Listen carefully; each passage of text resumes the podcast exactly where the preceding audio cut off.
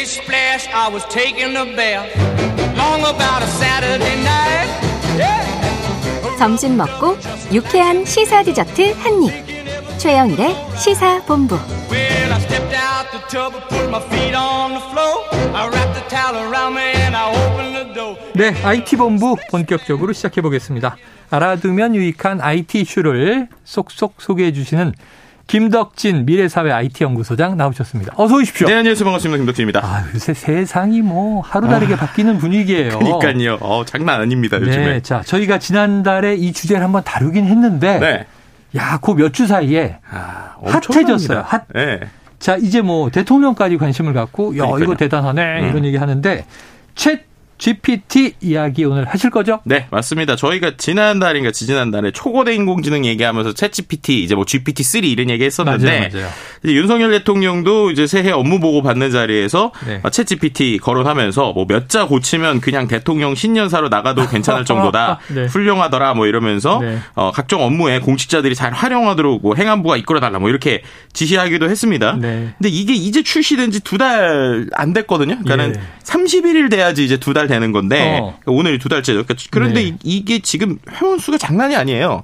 두 달 만에 그러니까 정확하게 말하면은 40일 만에 네. 회원 수가 천만 명을 돌파했습니다. 천만 명. 근데 이게 어느 정도냐면 인스타그램 있잖아요. 인스타그램. 네네네. 인스타그램이 천만 명 돌파하는데 355일 걸렸거든요. 어, 1년 이상. 네, 그 1년 정도 걸렸는데 그 정도였고요. 그 다음에 또 우리가 보통 처음 나오는 서비스가 100만 명 넘기기가 상당히 쉽, 쉽지가 네, 않아요. 네, 사람들이 네, 네. 인지가 돼야 되니까. 네.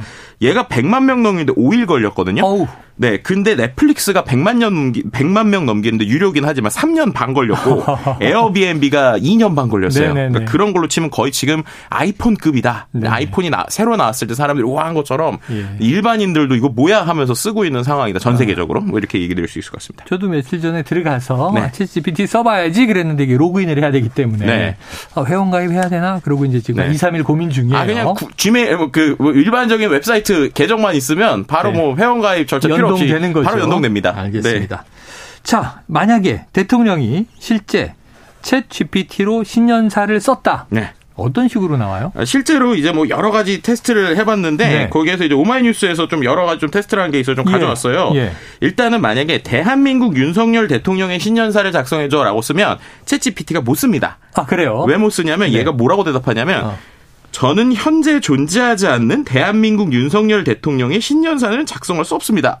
그러면서 저는 이러한 가상의 정보를 생성할 수 없습니다라고 얘기를 해요. 아, 이게 왜 그럴까라고 생각을 해보면 네네. 왜 윤석열 대통령이 존재하지 않지?라고 하면 여기에서 학습된 데이터가 2021년까지의 데이터만 있어요. 아. 네. 그러니까 이제 이걸 잘. 아셔야 돼요. 그래서 챗GPT로 2022년이나 뭐 미래 트렌드나 이런 거 못 물어봅니다. 아. 네, 이게 실시간적으로 데이터가 되는 게 아니라 과거 데이터를 갖고 학습한 걸로 지금 만들고 있는 거거든요. 윤석열 대통령은 2022년 3월 대선에서 그쵸. 대통령으로 당선이 됐고 그렇죠. 5월에 취임했으니까 네. 그 정보는 아직 입력돼 있지 않군요. 맞습니다. 어. 그러니까 윤석열 대통령은 가상의 인물이라고 이제 여기서 얘기를 하는. 거예요. 이제 그래서 그러면 이제 그렇게 안 하고 대한민국 대통령의 신년사를 작성해줘 아, 예, 예, 이렇게 예. 이제 써 예, 쓰는 거예요. 그렇게 쓰면 상당히 이제 무난하게 씁니다. 뭐 예를 들면은 네. 뭐 새- 대한민국을 지나는 지내는 모든 국민 여러분 새해 복 많이 받으세요. 뭐 새해를 맞이하면서 새로운 희망과 다시 한번 깨닫는 결심을 합니다. 아. 뭐 지난해는 코로나로 인한 어려움과 고민을 많이 겪었지만 국민들의 희생과 협력 덕분에 어려움을 극복해 나갈 수 있었습니다. 이런 식으로 한 어, 두- 그럴듯한데요? 네. 그죠? 계속 뭐라고 쓰냐면 이제는 더욱더 나아가기에 노력해야 됩니다. 코로나로 인한 경제 적자를 줄이고 국민들의 일자리를 보장하는 경제 성장을 추진할 것입니다. 또한 국민들의 건강과 안전을 위해 지속적인 코로나 대책을 추진할 것입니다. 어. 새해를 맞이하면서 국민들과 함께 힘있게 나아가며 더 나은 미래를 만들어 나갈 것을 약속드립니다. 모두 새해 복 많이 받으세요. 이렇게 써요.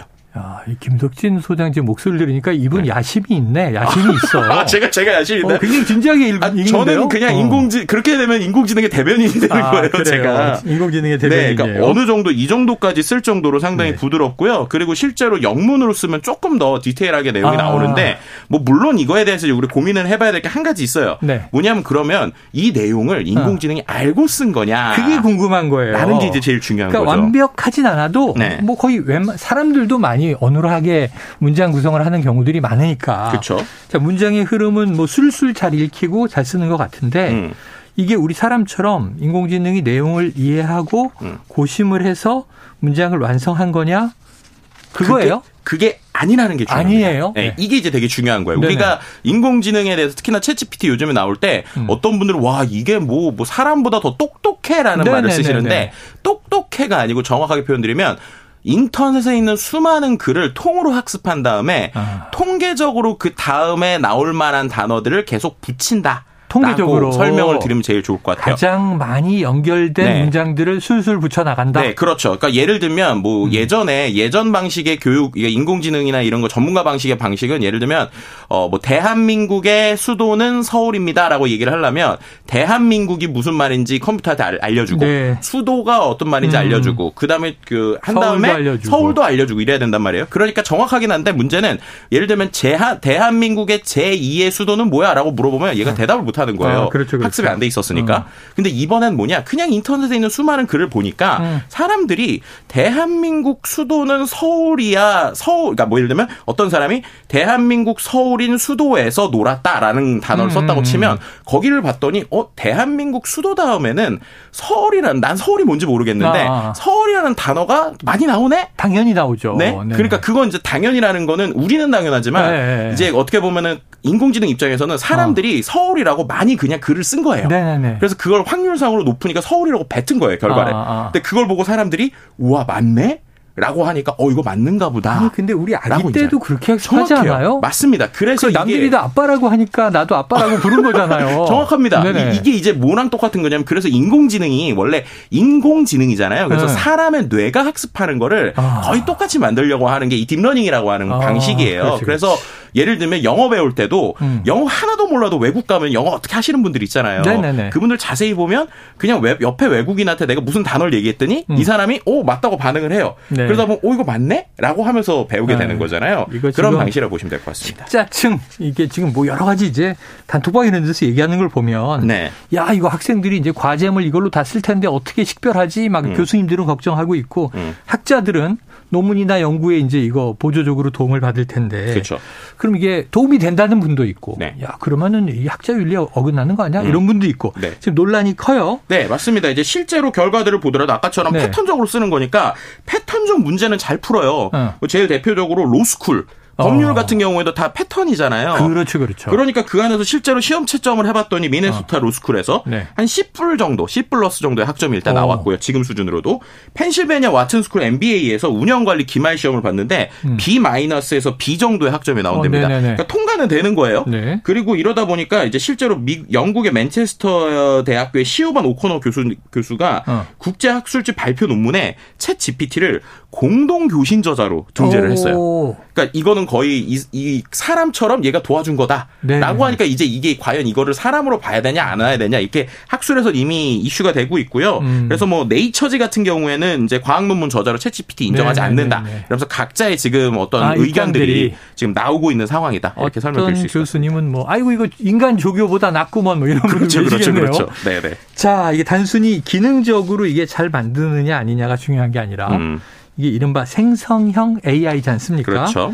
그럼 이제 우리 삶을 음. 어떻게 바꿔놓을 수 있을지를 고민해야 하는 시기가 된 것 같은데 네. 어떻게 보세요? 그러니까 이게 결국에는 그냥 지난번에 한번 말씀드렸는데 너무 이거를 과대평가할 필요도 없고 과소평가할 필요도 없어요. 네. 약간의 도구가 생겼다. 좋은 도구가. 아. 그래서 좋은 도구가 생겨서 약간 조교처럼 내 옆에서 도와주거나 아까처럼 인턴처럼 도와주는데 네. 그러니까 새로운 거를 잘 물어다주면 빠르게 정리는 하지만 네. 결국 틀릴 수 있다. 그렇기 때문에 내가 그 내용을 보고 잘 관리를 해야 된다라는 게 중요하고요. 예. 근데 이게 사회적으로 미칠 수 있는 문제는 그러면은 정말 소위 가짜 뉴스가 하루에도 뭐 몇 천 개, 몇만 개가 너무나도 쉽게 쏟아질 수 있는 거예요. 음. 그리고 그게 비슷하니까 이게 맞는지 틀리는지 모른단 말이에요. 네. 그래서 결국에는 챗 GPT만큼이나 이게 인공지능이 쓴 글이냐 안 글이 아니냐를 정확하게 판별하는 알고리즘들도 중요하고 실제로 네. 이런 게 발전되고 있고요. 그리고 그렇기 때문에 정치적이나 아니면은 우리가 정책적으로라도 이거 이렇게 쓰는 게 맞는 거냐, 어. 아니면 이걸 어떤 식으로 활용해야 되느냐라고 하는 가이드라인이나 이런 것들을 빨리 만들어야 된다고 네, 생각이 네. 들어요. 신기하게만 바라보기에는 이미 이게 기술이 빨리 진화되고 있어서 닥쳐왔죠. 네, 그래서 이미 구글 검색 결과도 이 네네. 챗 GPT 나오고 나서 요즘에 되게 검색 결과가 안 좋아졌어요. 어. 예, 실제로 정보인지 알고 들어가 봤더니 낚시성이 들어가고 네네네네. 그런 걸 만들기가 너무 쉬운 거예요, 아. 지금. 예, 그래서 이런 부분에 있어서 전반적인 좀 고민이 필요한 상황이다. 뭐 이렇게 좀 설명드릴 수 있을 것 같습니다. 잘 아는 인공지능 학자 한 분이 네. 자, 이거 알파고 때 이미 예견됐던 거야. 근데 알파고는 이세돌 씨만 맞닥뜨려 봤잖아요. 음. 우리는 구경만 했지. 그렇죠. 근데 모두가 다 쓸 수 있는 알파고 네. 업그레이드 된 것이 음. 공개된 것이다. 음. 놀라지 마라 이런 얘기 하시던데요. 자, 이제 구글 검색 결과에도 이게 영향 미칠 것 같고요. 네. 검색 엔진 업체들이 이거 깜짝 놀랐을 것 같은데. 음. 자, 빅테크 기업들 또 우리나라 기업들 움직임 어떻습니까? 네, 일단은 구글에서도요, 좀 빠르게 이 챗GPT 대응하는 스페로우라는 걸 출시하려고 하는데요. 스페로. 네, 웬 이게 어떤 거냐면 지금 챗GPT 가장 단점 중에 하나가 이게 왜 이런 답을 냈는지 출처가 없는 거예요. 아, 출처. 그러니까 계속 틀리는 거죠. 네네네. 그러니까 지금 구글에서는 야 이거 출처 우리가 있는 이 AI 나올 거다. 그러니까 어. 우리가 훨씬 좋을 거다. 뭐 이런 얘기 하고도 있고요. 네. 또 우리나라에서도 네이버나 뭐 아니면은 카카오 또 다른 뭐 SK 같은 것들이 지금 초거대 인공 지능 만들고 또 그런 네. 것들을 많은 기업들과 협력하면서 계속 좀 발전시키고 있는 부분이 있습니다. 네. 아무래도 한국어 같은 경우에는 실제로 이 챗GPT도 한국어는 우리나라 사람들이 쓰잖아요. 그렇죠, 그렇죠. 러니까 영어보다 결과물이 아주 많이 떨어져요. 아. 그래서 그런 부분에서는 우리나라에서도 좀 한국어에서는 좀 우리나라 기업들이 가능성이 있다. 뭐 이렇게 설명드릴 수 있는 어, 데이터 것이죠. 분량의 문제도 있고요. 네. 자, 청취자 여러분 무서운 일입니다. 얼마 지나지 않아 최 GPT와 김 GPT가 여기서 방송을 하고 있을지도 모르겠습니다. 네. 앞으로의 직업에 어떤 영향을 미칠까 궁금한데요. 다음에도 계속 풀어보도록 하죠. 자, 오늘 이야기 여기- 여기서 정리하죠. 김덕진 미래사회 IT연구소장. 오늘 말씀 고맙습니다. 네, 감사합니다. 자, IT본부를 마무리했고요. 오늘 준비한 최영일의 시사본부 내용은 다 전해드렸습니다. 저는 내일 수요일 낮, 내일이 2월 1일이죠. 2월 첫날 수요일 낮 12시 20분에 다시 어김없이 찾아뵙도록 하겠습니다. 오늘도 청취해주신 여러분 고맙습니다.